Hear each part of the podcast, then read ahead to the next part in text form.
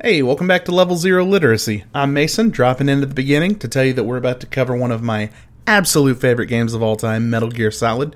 During the episode, we're going to discuss topics that include, but aren't limited to, nuclear war, bodily dismemberment, gun violence, and government conspiracy, so please use your best judgment before proceeding. Also, note that we're going to spoil the game beginning to end, just like always. Hope you enjoy.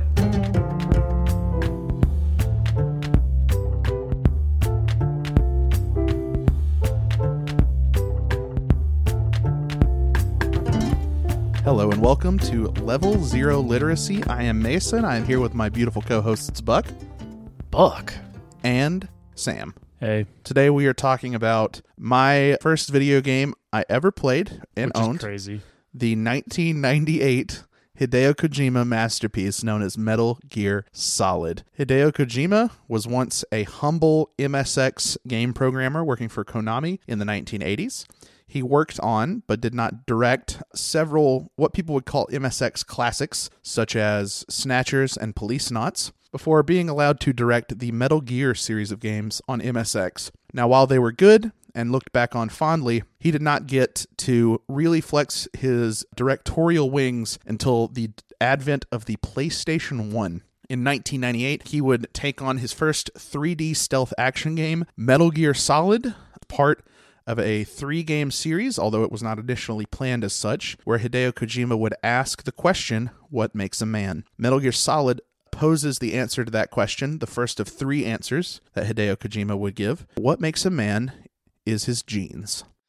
I usually wear blue jeans. I'm gonna throw I'm gonna throw a box at your head. So, funny thing about this game before we get into it, it makes it very clear that this is a direct continuation of Metal Gear and Metal Gear 2. It's Yeah. like if you haven't played those games, like Which is strange because there's a lot of retcon that goes on too. hmm Like a lot. A surprise. I don't know. I never played the first two Metal Gear Oh, games. see, I day. know I know I've watched video essays Oh, I have several two. I have two. on, on the first two and like talking about uh Snake stopping Metal Gear once and that it is like Metal Gear 1 and then the whole um Zanzibar thing is Yeah. Metal Gear 2. Big Boss trying to create Outer yeah, Heaven. Yeah. I think that's going to be. We're going to leave Sam kind of out to dry if we start going into the first two games. So I think we should, Yeah. just for his sake. I have not played this was so my this playthrough was literally my first experience my first main experience with a Metal Gear game. I, I'm familiar with some stuff going into it. I already knew how to do the Psycho Mantis fight.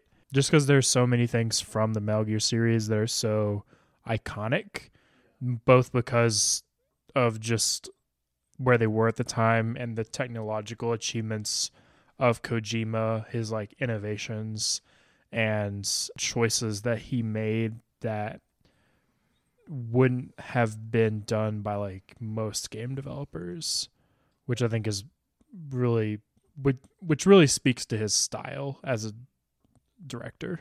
Hideo Kojima really approaches making video games as something akin to directing a movie. You can see this uh, in like his wide berth of film influences. The fact that he was like probably a pioneer in using movie angles and movie like shot composition in a 3D video game. And then also he he sort of has his own sort of directorial fingerprints, certain things that are present like through lines throughout all of his games in any given series. For instance, in Metal Gear, it'll be like a character based twist, the fact that the main characters fight against sort of an elite group of soldiers, a sense of betrayal in all of the main characters by way of how the government or the organization that is funding the main character of the games sort of hides information from them. These things all are all present. They're all sort of things that that Hideo Kojima plays with in every single game in one way or another.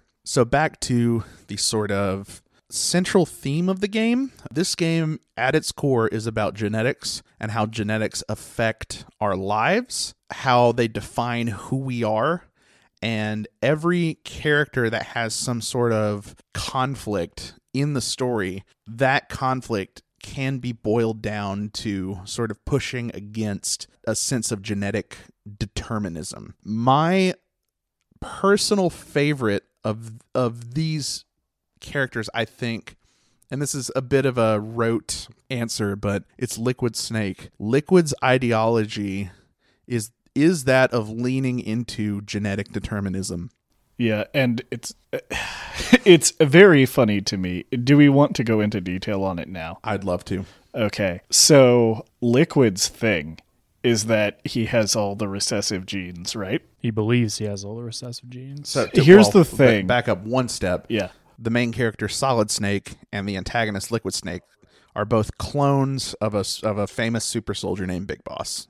Right. And so the thing that bothered me while I was watching this, right, is that recessive genes don't mean they are bad or weak.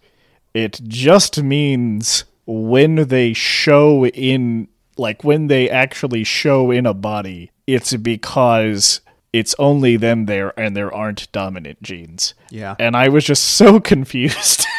I don't know enough. I don't really know enough about genealogy to like merit. My curse of being a science teacher. Yeah. Ko- Kojima tends to kind of blend together science and fiction, not in a not in a literal sci-fi way, but he'll take he'll like latch on to some whether it just be like a, a literally like a word like recessive genes or whether it mm-hmm. be like Yeah. a concept like how ballistic missiles are against like international treaties but magnetically propelled ones aren't right Right. and then he'll kind of he'll kind of make the edges a little fuzzier for the purpose of getting across his point and that's Yeah. this is one of the things where i think it's very well known nowadays maybe it was less well taught in the 90s or or maybe when hideo was growing up in like the 70s or whatever Yeah. that dominant and recessive genes don't aren't like better or worse than each other I also think it's fine to just be like, Liquid Snake's kind of stupid. yeah he is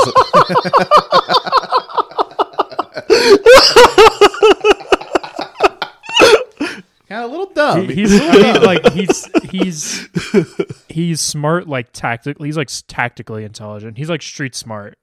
But i could like very well see him not being like book smart because he just he he seems to have concepts of the way things work but not actually like good Yeah. Like grasp of those He, things. he is very might makes right.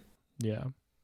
Which is fine. It's just it's, it's an interesting like you know there's a lot of ways you can kind of explain away the concept of him just like fixating on this Mhm. one Yeah.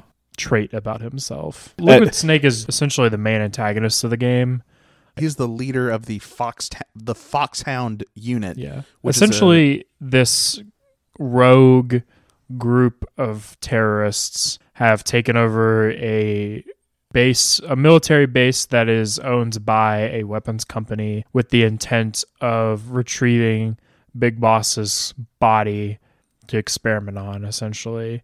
They threaten to nuke mul- multiple different areas over the course of the game to start different types of conflicts and so you are kind of progressing through and like fighting all the different members of this terrorist organization and then the, eventually you do fight liquid snake at the end and there's lots of spiels from him about different he kind of like drip feeds you information as you go. It's a really good way of kind of leaving the player wondering like you get a little bit of information but you never get enough until the end to kind of piece everything together. One thing I like about how Liquid and really all of the larger characters are written in this game is that everyone's motivations are like surprisingly complex and well thought out. It's sort of a breath of fresh air, especially when you compare it to other games of the time, right? Oh yeah. like you can absolutely. I can you can describe in in like very sensible terms what Liquid wants and why he wants it. He is the son of Big Boss. He believes that Big Boss's DNA can create super soldiers when it's cloned. So he wants Big Boss's remains to make more super soldiers to build an army. It's a continuation of Big Boss's idea of outer heaven, a country like an independent country of all soldiers, right? The means by which he wants to do this is uh, starting threatening to start a nuclear war by using Metal Gear, which is a, a nuclear launch platform that he found out by being he's like Foxhound is a rogue unit from the United States Army. They're they're only terrorists right before the they become terrorists start doing terroristic actions like right before the events of the game right so before that it's he just knew by way of ocelot and his connections in the military like that this that ArmsTech was developing a metal gear it, it's it's all despite being a short game that contains like a very small set of events everything is very well fleshed out. Everything has a nice a to b. Yeah. i love and that. and this is very i'm gonna make a statement based on my experience of living as someone who like video games were the thing i did when i was growing up and i grew up right in like the audience range for this game. Action games like did this did not have stories like this Oh, when God, this no. game came out. Rpgs did you know. You know final fantasy 7 came out before this game right? Yeah these kinds of stories, like these very fleshed out stories in games, were not uncommon, but they were uncommon in like these character based action games where the main point is to like go around a place and shoot people, which is not exactly this game. This is technically a stealth game and you can't really brute force your way through most things. But this kind of story in this kind of game was, as far as I'm aware, just completely unheard of. So to circle back to the main sort of theme of genes and what they what they tie us down with and how we sort of supersede them. Do y'all have any characters that y'all sort of want to speak to? I don't feel like I really personally resonate with a lot of any with any of the characters in this game, but I found Psycho Mantis to be probably the most interesting of the Foxhound unit group. There's always something about mind reader characters that I find very interesting, especially when they are developed in such a way that they can't always control the flow of information going in and out. One of my favorite TV shows is the original Justice League, and there is a really good episode from that show where Martian Man where they're trying to find someone, I can't remember who, and Martian Manhunter opens up his mind to just everyone and he's unable to like close it back off and ends up having to flee into the woods and essentially is becomes very jaded with humanity because when he opens up his mind all he hears is all these like horrible greedy thoughts of all the people that are around him. And the only way that he's able to come back down from that is by in the woods there's a little girl that got lost and all this entire like neighborhood of people is searching for her. And so i always find it very interesting in fiction when we take this concept that generally is very novel which is telepathy and kind of turn it on its head of what if you can't actually control the telepathy in the way that you need to. And so psycho mantis is really interesting to me because he is forced to reckon with all of these people that he's surrounded with.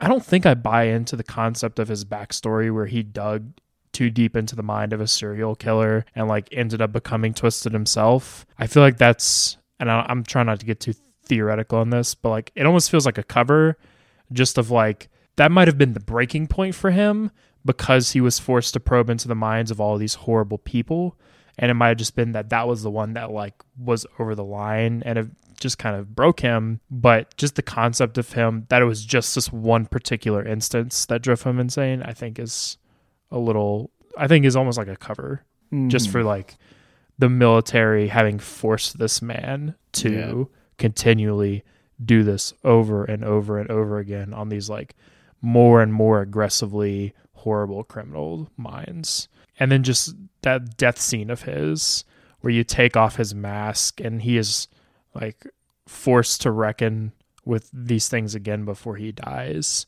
I think there's something really powerful about his moment of like i you know i live my life having to know that all these people around me are being dictated by their very primal instincts.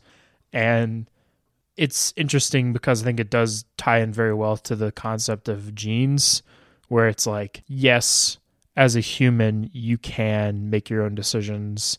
You are making your own choices day to day.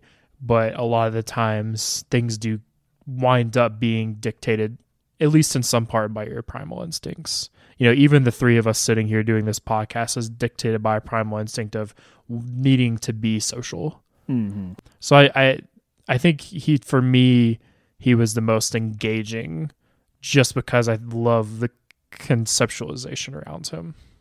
What I what I love about Psycho Mantis is that Kojima is able to communicate so much with so little. With the exception of Decoy Octopus, I believe Mantis is the Foxhound member that you interact least with, and yet so much gets explored in that in that short time. Mm-hmm.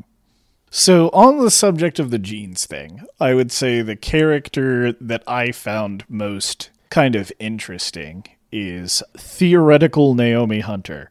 the the geneticist known as Naomi Hunter. do you mean do you mean theoretical Naomi Hunter as in the person that we never meet, or theoretical Naomi Hunter as the, The person, person that we meet. talks, talks to us? Okay, Uh, 'cause that could go either way. Uh, yeah, yeah, yeah.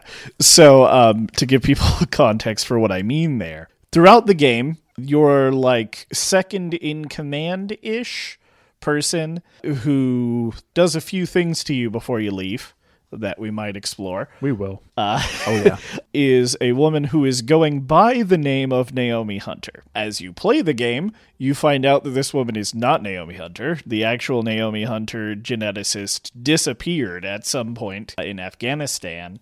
And the woman who you are working with is someone who has theoretically no name, doesn't really know who she is, and she's explained to you in the game after you find out uh, from theoretical Master Miller that A lot. There's a You lot get of layers. you get you get layers. you get betrayed by basically everyone in this every game. single except Except you know, for the Otacon. the, uh, Vulcan Raven. Vulcan Raven, very straight Okay, shooter. that's fair. Very straight shoot. He just wants He to just tug, wants to kill you. wants to tug ears. Theoretical Master Miller tells you that Naomi is obviously not who we thought she was. And she goes on to explain that because she was effectively orphaned and had no memory of her parents, that is why she wanted to study genetics so much. Because she wanted to, through gene study, try to find out who she was. And to me, that kind of concept is so interesting because it is so incredibly foreign from my own line of thinking. I don't really want to dig into the psychoanalytics of it, but I personally never really cared about my heritage, mainly just due to not having any strong family bonds and not really caring about that. And I know some people would. But I thought that that line of thinking and the way she thought was so interesting. And I also really liked what Snake did at the end of the game, where he effectively lied to her. And I didn't like that. oh, you didn't. I like didn't like that choice. I thought it was. I, I I thought it was interesting, like storytelling wise. So to, to sort of explain, Gray Wolf or Gray Fox, there is a cyber ninja essentially who hunts you down throughout this game, and you learn throughout the course of the game that it is Gray Fox who was one of your friends who you killed in Zimbabwe Metal Gear Two. in Metal Zanzibar. Gear 2. Zanzibar in in Metal Gear 2 and Gray Fox was essentially the only familiar familial connection that Naomi had because Gray Fox raised her essentially and at the end of the game you learn that Gray Fox killed her was the one that killed her parents and was supposed to kill her but couldn't bring himself to do it and Gray Fox in his dying moments after saving you from the Metal Gear is like I want you to tell Naomi that I was the one so she doesn't feel like she has to she doesn't have to feel like she has to mourn me essentially. I I think I can respect the choice but I didn't like that Snake did not tell her. It just felt very weird to me that Snake from the majority of this game is this very direct to the point succinct kind of person and I get that it's part of his character arc to begin to develop more emotional bonds with the people that he works with. But it just felt strange to me as a choice to leave out, like to withhold that information from her. Because it almost, I don't want to say it's malicious, but right. it is, it's one of those things where it's like the truth hurts, but you also like need to know. Like this is stuff that's needs you need to so know. So can I can I speak to that for a minute? I think that choice makes a lot of sense narratively because Snake there's really two big parts of Snake's character that come up very often within the story. And that's number one, Snake gets used a lot. He has very little autonomy. A lot of people are taking advantage of him and using him. That ties into sort of like him being a soldier. That ties into uh, him not knowing the whole story uh, and people constantly betraying him. And the other thing that Snake talks to a lot, this comes up a lot in his dialogue, is that he thinks that he has made the world like a worse place. He thinks he's done a lot of harm as a soldier. He speaks like very longingly about just wanting to be a musher and not being a soldier anymore. He, you know, he'll even tell the other characters like, uh, you know, being like a hero soldier kind of sucks. I don't really like it. And then he like for the first time in the events of the game, he gets some autonomy and then he sort of tries to use it. Um, he doesn't like try to immediately sort of crush Naomi's joy or like invalidate all this work she's done or like make the world a worse place. He like tries in the best way he can, and maybe it's a bit of a misguided way. He tries in the best way he can to like use what little autonomy he's had over the course of the game to like make someone happier mm-hmm. or like try and improve someone's life a little bit. Sure. And I- I don't I don't necessarily disagree with that. I think he could have left out the information specifically, but at least could have just given a like a Naomi there's something we need to talk about at a future date. Even if he never gets that opportunity, just like Well, he's gonna Well, he's keep gonna in die. mind keep in I'm mind gonna- Naomi is going to be probably executed after this. Yeah. Eh, So They- He's, Maybe. he's allowing her to Maybe. die or at least go to jail like without having her entire worldview shattered first. There's a lot of things about the ending of this game that I don't necessarily draw the lines as far as like they don't like connect for me. Right. Not saying that not saying they're bad choices, but there was a lot of things where I was like, "Huh? Why?" So let's talk about moments like the one moment of the game that hit super hard for you. Buck? Hmm. So it's interesting, right? Because I think in terms of like moment to moment, hitting hard, I don't have anything that was like too incredibly hard. But I will take this time to maybe talk about Otacon a little bit. Because Otacon is such an interesting character, right? If this game was made now I and not by Kojima, I feel like this character would have been portrayed like an incel or something. yeah He would But- he would suck. He would suck so much. He would be awful. But again, you know, I was raised in a time like I grew up in a time when a character like Otacon was very similar to me, where, you know, he literally says the words Japanese animes. Uh, and yeah. You know, he's a scientist and he felt he wanted to do good in the world. And, you know, whether it's good writing or not that someone so smart and good at designing machines didn't realize the thing he was building was a railgun for a nuclear weapon. Especially when he's at a military base. Yeah. you know, kind of ignoring that fact, I really liked the exploration of Otacon coming to the realization that even though what he was trying to do was good in the world, the science that he did was primarily twisted to bring harm. And I feel like that is probably a thing many scientists end up struggling with. Exactly. I mean, Eh, like I, I think that's just a common thing in the scientific community where unless you're specifically working on creating cures for diseases it's there's so many instances where heck even even when you're creating cures for diseases right? Like think about the guy who made penicillin. Like penicillin is majority like mostly used as a cure but can do harm to people. Like there, you always have to like reckon with the effects of the things that you create when you're messing in the world of science. That's that's kind of why I think it was such a great idea to make him and Snake so close because he mirrors Snake in that way as someone who's just been used for nefarious ends. And, and so the way Otacon evolves is very interesting because again in the mirroring snake thing, right? Talking about autonomy in the end, you know, Otacon is very like faced with death. Otacon just chooses to face it. And I just thought that was such an interesting thing to start with this cowardly dude who f- pisses his pants when you Yeah. meet him. Powerful weeaboo hate by Kojima. Love that. And Love that. and after going through this he just decides i'm going to stand up i'm going to you know be a man right like i just Otacon as a character is super interesting to me like i don't love everything about him but i thought his arc was very good throughout the whole game i don't know the whole story in this game's good you know I, I liked how he tied into like it's it's something you can very easily miss, but even Otacon reckons with his genetics mm-hmm. as the third in a line of uh, nuclear yeah nuclear scientists. Scientists. Yes. all his his dad Yeah. and his grandpa, the Emmerichs, have both been sort of their research has been used for weapons of war, and he he he just like at there's at the beginning of the game before he has sort of gone through his character arc.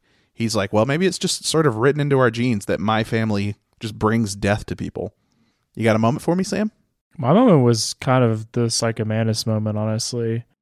I get that. I like um I, I don't I don't feel like I really had a lot of any other like strong emotional like moments in this game.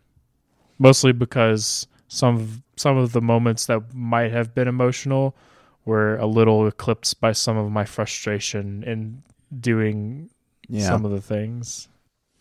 I get that. I don't know if I had to pick one. This is really hard. I should have thought more about this, but there's so much that I love about this game. I'm gonna pick a moment that is, isn't necessarily like emotionally resonant to me, Mhm. but like really highlights everything that is Metal Gear Solid encapsulated in one scene. One of the Foxhound members is Laughing Octopus, who is, or sorry, Decoy Octopus, who is a master of disguise. laughing octopus is a different game Laughing Octopus is a different game. That's four, right? That's an actual wait, that's an actual yeah character. yes Yeah. that is an actual character In four, Well, Sam has put it. I mean, just they're, buried they're his code face in his names hands. that mean things, Sam. They, Okay. they're code names that All right. mean things. No, like I get it. it- It's all right. okay, the, all the right. animals that they're assigned have to do with their No, I- abilities. yeah. I Look, I'm, all I'm saying is if I got into the military and I found out my code name was Laughing Octopus, terrible things would happen. Laughing Octopus is good at sucking. So.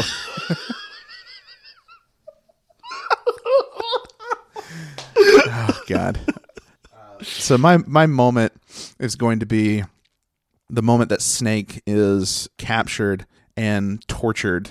Which, by the way, I think this is a great depiction of torture in a video game as just something that's just like morally horrendous and evil is just like we picked the the worst guy and he's just going to inflict pain on you and there's nothing you can do but try not to give in and it's going to be uncomfortable and it's going to make you uncomfortable and it's it's just a horrible thing. You learn that decoy octopus had sort of disguised himself as a character you met earlier in the game who had later died. You you learn this by finding the the character's corpse and finding it in a state of decay that can't that's not consistent with a guy who just died like an hour ago.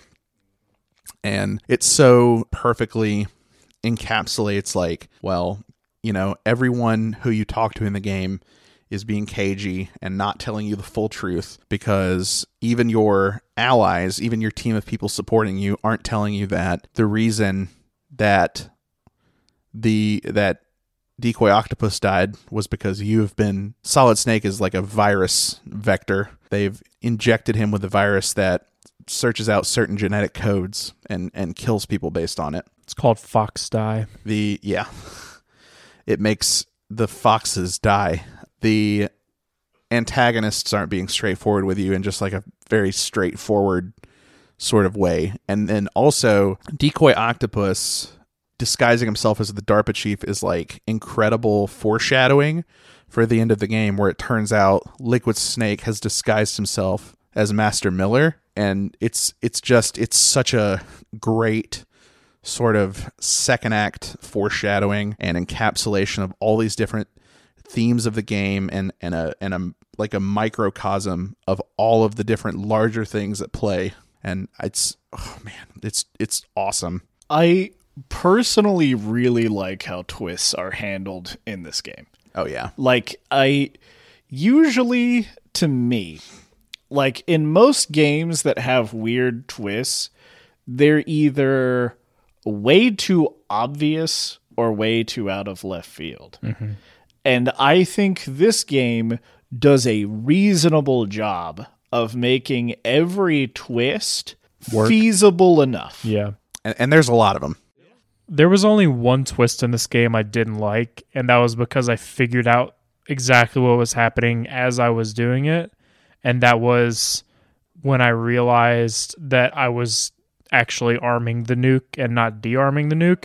I realized like almost immediately Yeah, pretty a- much straight away Yeah. you said it was like one of the first things you Yeah. said when you learned about the PAL key And like that's a twist that's very frustrating to figure out before it happens because then you as a player feel very stupid doing it. Because it's like oh, I'm arming it, but I have to I have to arm it now because that's how the game is supposed to go. I don't think that's necessarily something that everyone would pick up on, but that it was just more as like as someone who's consumed a lot of media and played a lot of video games, I was like, oh yeah, I'm actually arming it. I will say that even though I didn't like it, I still think it works because as I was progressing, a question I kept asking is lot is like, why are these people helping me? Like, why are these terrorists like, psych- why did Psycho Mantis like tell me where to go? You know, why was I given this key card? Like, why are they assisting me? And so it it does work in that it comes full circle really nicely.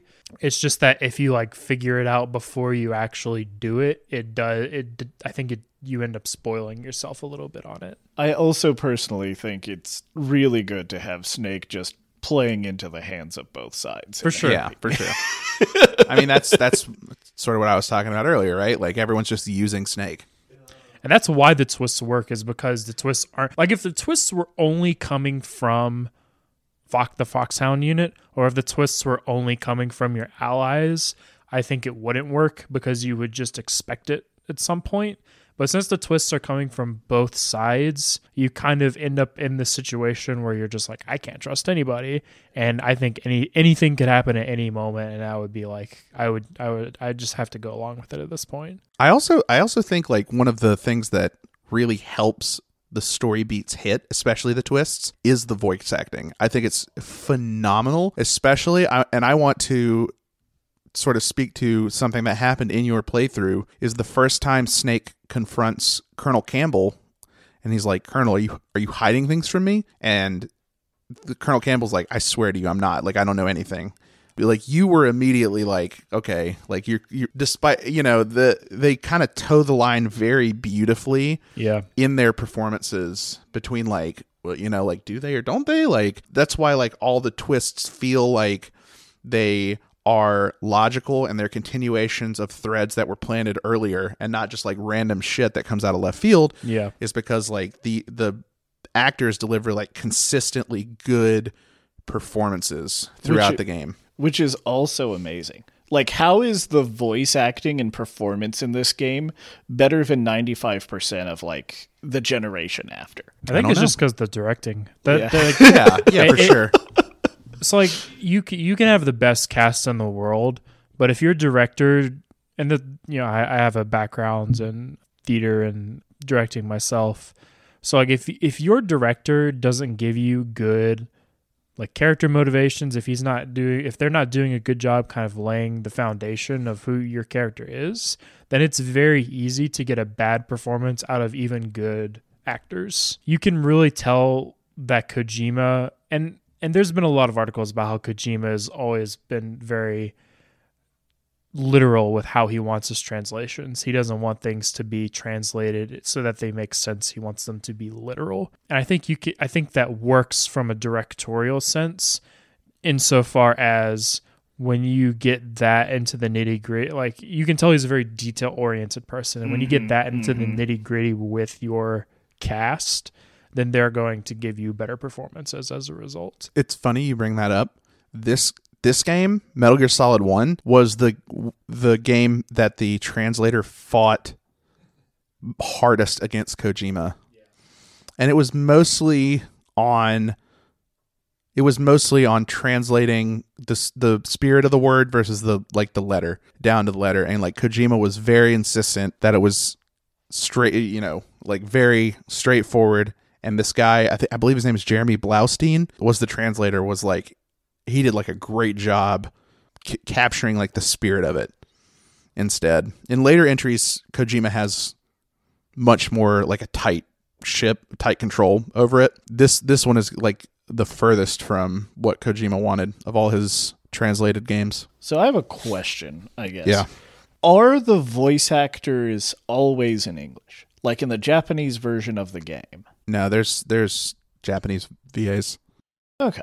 Eh, because I was, un- I don't know why I was under this impression, but I thought that it was always Kojima's intent for it to always be in English, but I don't know. Well, I think that's I think that might partly become from the fact that David Hayter is just such an icon. Like All right. the Oh, voice yeah. of Snake as David Hayter is just so iconic at this point that like I guarantee you, if you ask the average person who Snake's Japanese voice actor is, they wouldn't be. Able They couldn't to tell you. Yeah, and David Hayter probably, I think, with the exception of Meryl, Snake gives like the best performance in this. I really like Meryl's performance, but David Hayter just crushes it, crushes it. Man, all, I think all the voice acting's so good. Like I, I really like Liquid's voice actor, uh, especially as Master Miller.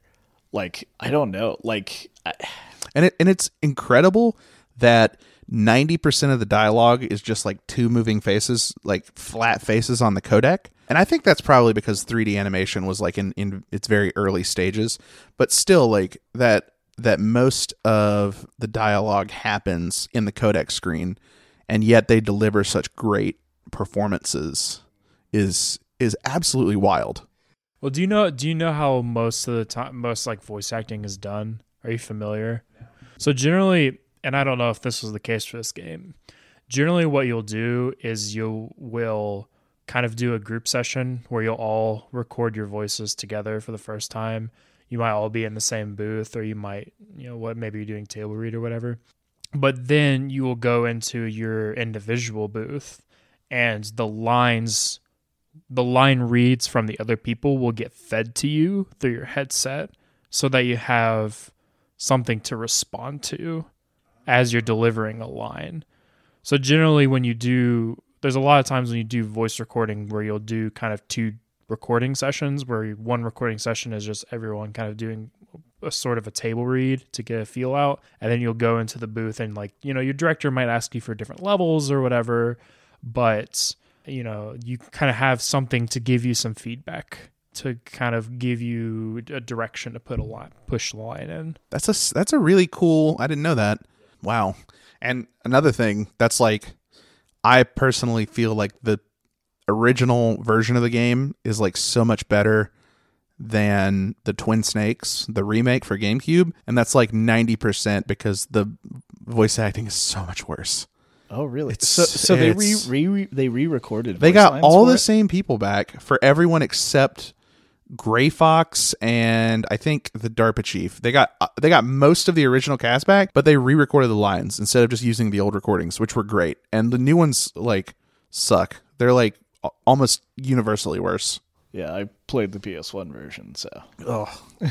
the Twin Snakes it stinks because like there's there's like a lot of good stuff in there. Like it's on the Metal Gear Solid 2 engine but like a lot of things like just aren't accounted for well and and the game comes together in like a lot weirder ways like snake is like a fucking superhuman who does like crazy flippy jumps and shit The and like Raiden, the Raiden. yeah splits. oh my and now he doesn't do that but like during cutscenes he'll basically be like superman like jumping through grenade explosions and shit it's like ugh. and like they they didn't take out first person view which trivializes like most of the game So I guess quick question, because, well, not really quick question, just a comment. I had the my primary exposure to Metal Gear as a kid was two, and boy, is two's gameplay a lot better. I am yeah oh yeah I have an important question.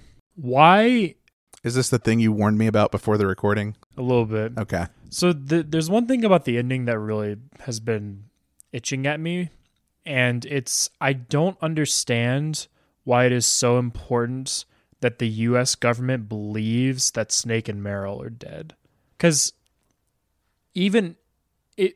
So the concept is that Snake is been infected with Foxdie, and he is meant to spread the virus to all the Foxhound members and cause them to have essentially heart attacks and die, right? So you have and and the Foxdie is going to kill Solid Snake eventually. Yeah, that is their assumption, probably. so if that's the case, why is it so important that Snake is immediately dead? Is it is this is it just a matter of we don't want him going to the press and getting the Yes. story out? Like Uh, is, th- that the way they present it is it has to do with them going to the press, and also they know Naomi modified Foxdie before she put it in him. So they think it might not kill Snake. Yeah, it would be my You'll guess. you'll remember that when Colonel Campbell is superseded by the Secretary of Defense, he makes it very clear that he wants Snake and Meryl dead because they can't have news of Armed ArmsTech making the Metal Gear re- be out in public. So it is in the United States government's best interest that everyone there is dead. According to the Secretary of Defense. Yeah, who is still the s- removed from the situation. However, he still, you know, is Snake is still a soldier enlisted in the United States, like armed forces. So Sure. is Meryl. There's still people that worked under him, especially like people at ArmsTech, other people in the Pentagon who are going to share motivations with the Secretary of Defense in that way. And since like it was there, so there's like a few things that tie into it, right? One is that Secretary of Defense is obviously not going to be Also- the, the only person of that mind. Sorry. I do want to emphasize that the president does actually know what happened. Yeah. Yeah. Uh, even No, though I'm not, I'm, I'm not saying the president doesn't know what happened. I'm saying that the person that was taking, I'm saying the Secretary of Defense was the one that was taking an aggressive stance. He was the one that was going to nuke the facility, but he didn't actually get authority to do any of this from the. He didn't get authority from the president. The president knew what was going on, but he didn't have the. That the, the way it was portrayed to me was that the Secretary of Defense didn't have that authority. He also didn't have the authority to authorize a nuclear detonation on this facility, and that's why it got scrubbed by the president. Even even if that even if that's like not exactly what happened, that's what I that's what it felt like I was being presented with. So the way I've always interpreted the ending is that number one, as long as Snake is alive, people are going to come after him for being the one who knows about Metal Gear because he's like an info hazard. The other thing is that it it sort of frees him from the bonds of the people that use him, right? It frees him from his ties to the United States government, who are people that consistently have mistreated him Sure. and, and used him as a tool. And it gives him like it gives him a sense of freedom and autonomy that he hasn't had since he's been a soldier. I also think it's maybe like symbolistic, like like symbolic. I think the I think it's kind of like a symbolic thing of trying to symbolize Snake being freed from being a soldier because you know throughout the game he does his duty as a soldier always doing something for someone else all never being free to be his own person and I think it's supposed to be symbolic of him dying as a soldier and to be his own free man now. I mean, I- I'm I'm I don't even think I'm grasping. Do, do you think that we've answered your questions, or do you think there's still a question mark there? I think you I think you've answered my questions. I just don't necessarily I don't necessarily wholeheartedly buy into the I th- I think they're I think they made choices and I think there also could have been interesting exploration if the other path had been taken. I guess is the way I would say it. I think also Kojima was planning two Metal Gear Solid 2. They were originally supposed to be just two Metal Gear Solid games, and I think Snake needed to be alive for the second one. So I think this is an instance of like we, we need to get to B, so A has to happen. Do you really think he was planning to? Yeah, for sure. Yes. Two he he wanted he always wanted to make two Metal Gear Solid games. Okay. Everyone after that He he, really he was did. kind of forced to. But he always was planning to make two because they were going to mirror Metal Gear 1 and 2. we're, we're gonna we're gonna we're gonna come back to this. We're gonna come we back talk to that? when- When, we when we play two, we're we're gonna come Okay. back to this. Did you have any other remaining plot questions? I No. guess. I don't think so. I think everything in this game makes sense in the way that it's presented, even if there are some things that conceptually I felt could have been hammered a little better. I think everything works out the way they wanted, they had intended for it to. That doesn't necessarily mean I liked all the choices. I think the biggest thing that I didn't really enjoy in this game that was story related was the ending. I just felt like it was a little heavy handed in its messaging. Whereas throughout the most of the game, it's very like these are the plots and this is the plot and these are the characters and this is what is happening to the characters and we want you to draw your own inf- inferences from them. The ending is just like now we're just telling you what you should be thinking about what is happening. And I was like I was a little disappointed with just how Naomi in quotations was just like repeating this phrase over and over and over. And it's i it, was like i understand why you're making this choice because i think the idea is that snake has never really as bucket alluded to has never really had the option to live as a free man. So it's important to like hammer it into him that he now has the opportunity to make his own choices. But sitting there as a player even though it made sense as far as character motivation, it felt very forced from a player perspective. I think it was important to Kojima, and I think this is highlighted especially in the monologue that Snake delivers after the credits. I think it was important to Kojima to make sure that even though he was making an action game, that no one thought of like Metal Gear or what ArmsTech was doing is good, that no one misconstrued this as a pro nuclear proliferation message that no one misinterpreted like what was happening during the events like that it was correctly interpreted as a tragic tale. And i think he probably laid it on a little thick. However we'll go over this when we go over metal gear solid 2 he did not lay it on thick enough a lot of what a lot of the development of Metal Gear Solid 2 and a lot of the writing of Metal Gear Solid 2 changed drastically from the first write up as a result of fan reaction to Metal Gear Solid 1. What happened when the game came out and how fans interpreted the story originally frustrated Kojima to such a degree that he drastically altered Metal Gear Solid 2. okay, that actually that actually you saying that actually kind of addresses why I was curious about two being planned. I mean, that's disappointing to hear because, like, Well, this was like the first, in a lot of ways, this was the first foray into a game with a story like this. So, like, we were, gamers were not primed to, to interpret a story like this. And but like when you beat the game, the last images you see are literally are Wikipedia articles about the current state of nuclear weapons in the world. Yeah.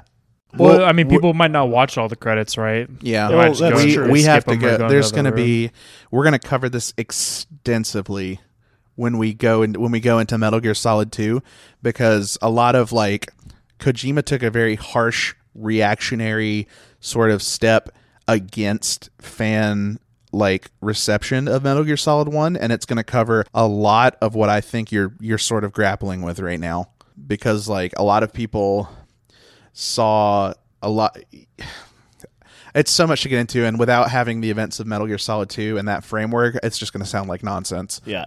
So like cuz the thing is, right? It's so amazing to me that this game is not perceived as anti-war, anti-soldier, even though this game does not lay on the super thick anti-war sentiment that is in the later games.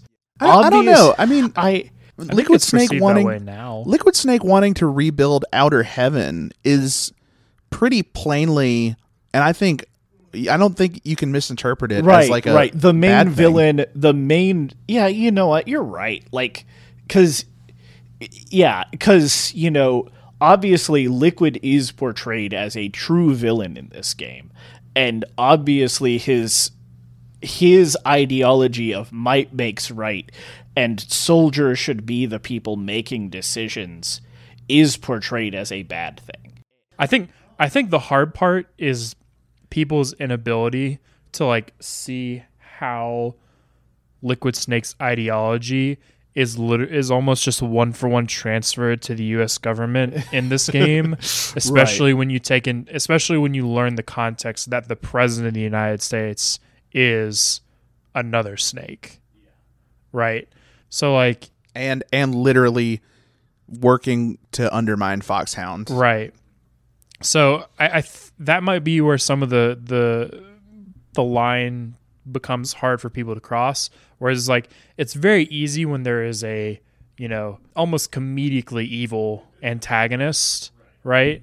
But when you try to mirror that onto the people that ha- you've been working with, especially you know as far as like the government, I think pe- that's where people might get lost.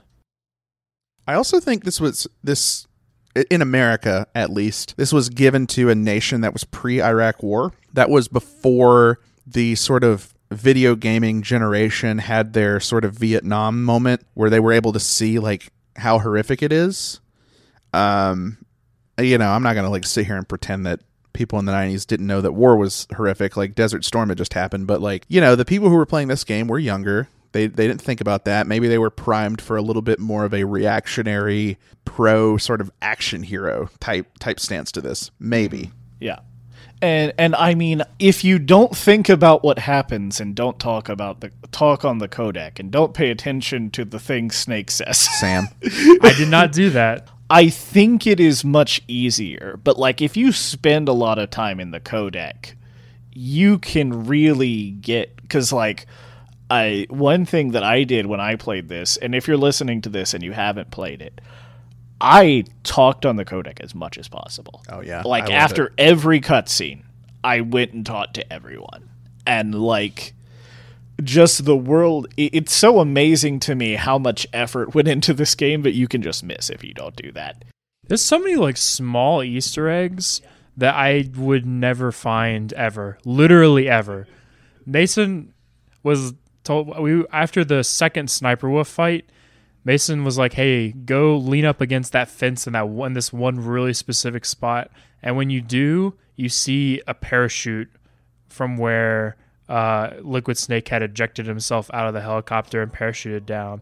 But it's like it's in the front right corner of the room, There's like nothing there. There's and you literally have to nothing press up against the wall. So there's no reason you would ever ever find this if you were just like a casual like e- even in multiple playthroughs i don't think there would ever be a reason for you to find something like that which it's it's impre- i do love when developers put that attention to detail but i feel like when you do stuff like that there needs to be something minuscule to tell the player that it's there so Ev- uh, go, go ahead. Sorry. Uh, uh, just on this note, even the obvious things I think are so cool. Like, you know, I don't you know, I don't want to praise Kojima too much throughout this whole podcast since this podcast is about the story of the game. But like it is so obvious how much Kojima like loves video games. Uh, like cuz so the sniper wolf handkerchief thing is so it's so cool to me. So like Kojima is forcing you to backtrack, right? And Otacon gives you Sniper Wolf's handkerchief, and if you put it on when you go through the cave full of wolves, they don't attack you when you go through it. And I oh, I love that. Like so cool. there's so many small things like that throughout this whole game that you won't even be able to experience from listening to this so you should probably still play it although i don't i do think the amount of like backtracking and repeat things you have to do is a little obnoxious You, you want to know how I found the parachute? Um, so you had a lot of problems in this game with the camera, and that's like one thing where we wholeheartedly agree. I think the camera is awful, S- but one thing you that happens when you press up against walls is you get new camera angles that are like super helpful in a lot of places. So over the many times I've played the game, I just made it a habit to press up against all the walls to get as much information as I could about the sort of 3D space without using first person view because it leaves you, you have to like be out in the open looking at whatever you want. So eventually I just like pressed up against all the walls and like crawled under all the spaces. My favorite thing was during my playthrough when there was the long bridge with the soldiers on the other side, and I Oh, pulled yeah. out the Nikita, and you and I like sh- I shot them with the Nikita, and you're like, "Wait, that's not how you're supposed to do that." I always that was always a sniper section to me. yeah, I, I I always sni- I, I or I I did snipe that section. it was just interesting to it. You can tell, you know, like a stealth video game is well made when you can watch someone play it for the first time and they come up with a with the way of doing something that you've never thought of before has not even crossed your mind You also did Vulcan Raven like way different than I normally do. yeah I Nikita'd him. I always claymore and like run him around. Oh, that makes sense. I, I liked doing the Nikita though. like the way the area was designed, I'm like, this looks yeah I like, did, I, the, I, all the straight You did- paths and stuff. Nikita, I did nikita and then i did some claymores as well anything anything else plot wise y'all want to talk about Quick thing, you can also do Sniper Wolf 2 by Nikita. I think that's the speedrun way you do it actually. One thing that I I find like pretty funny is that Kojima was like, "Ooh, the controllers vibrate in this generation of games. I'm going to do something fun with that." And he is I swear to you, I've played like every Kojima game. Every single game on a new system, he does that shit.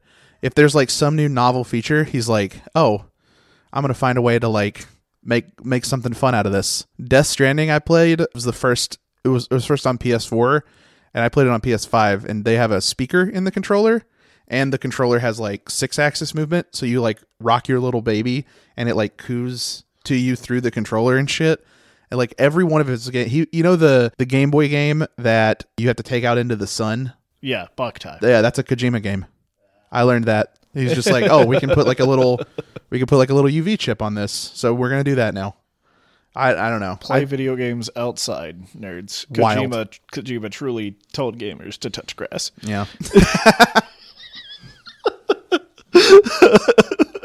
so good. Was there something like that with PT? Did he do anything like that in the PT? Not that I recall. The, the PT was just like esoteric as hell. Yeah. it was just weird Any any way. final thoughts? Anyone? I'm looking forward to playing the second and third game in this series. I think it'll be interesting to see how the as as I I don't know Buck if you've played all the games in this series, but as someone who is Am aware of the story of two. okay, so I, as someone who has literally like no experience, I'm interested in like seeing how this develops out. two and three are the only ones we're going to plan on playing because four and five, while gameplay masterpieces, the story is just a four and five. I personally think are awful, like untenably bad. But yeah, so that's going to wrap us up this week for level zero literacy. Next week or next episode, we're playing Yakuza. Oh, I'm so excited. Oh yeah, next episode is going to be Yakuza Kiwami. so, as long as you're keeping up, go ahead and grab that and play it. You can get it on Steam. it's on PS Plus Extras tier. I'm sorry, I'm doing this in post. We messed up the game. So you can play for free if you have PS Plus Extras tier. I'm Sam. I've been Mason, Buck, Sam, anything else? that's all I got. All right. Thank you for tuning in.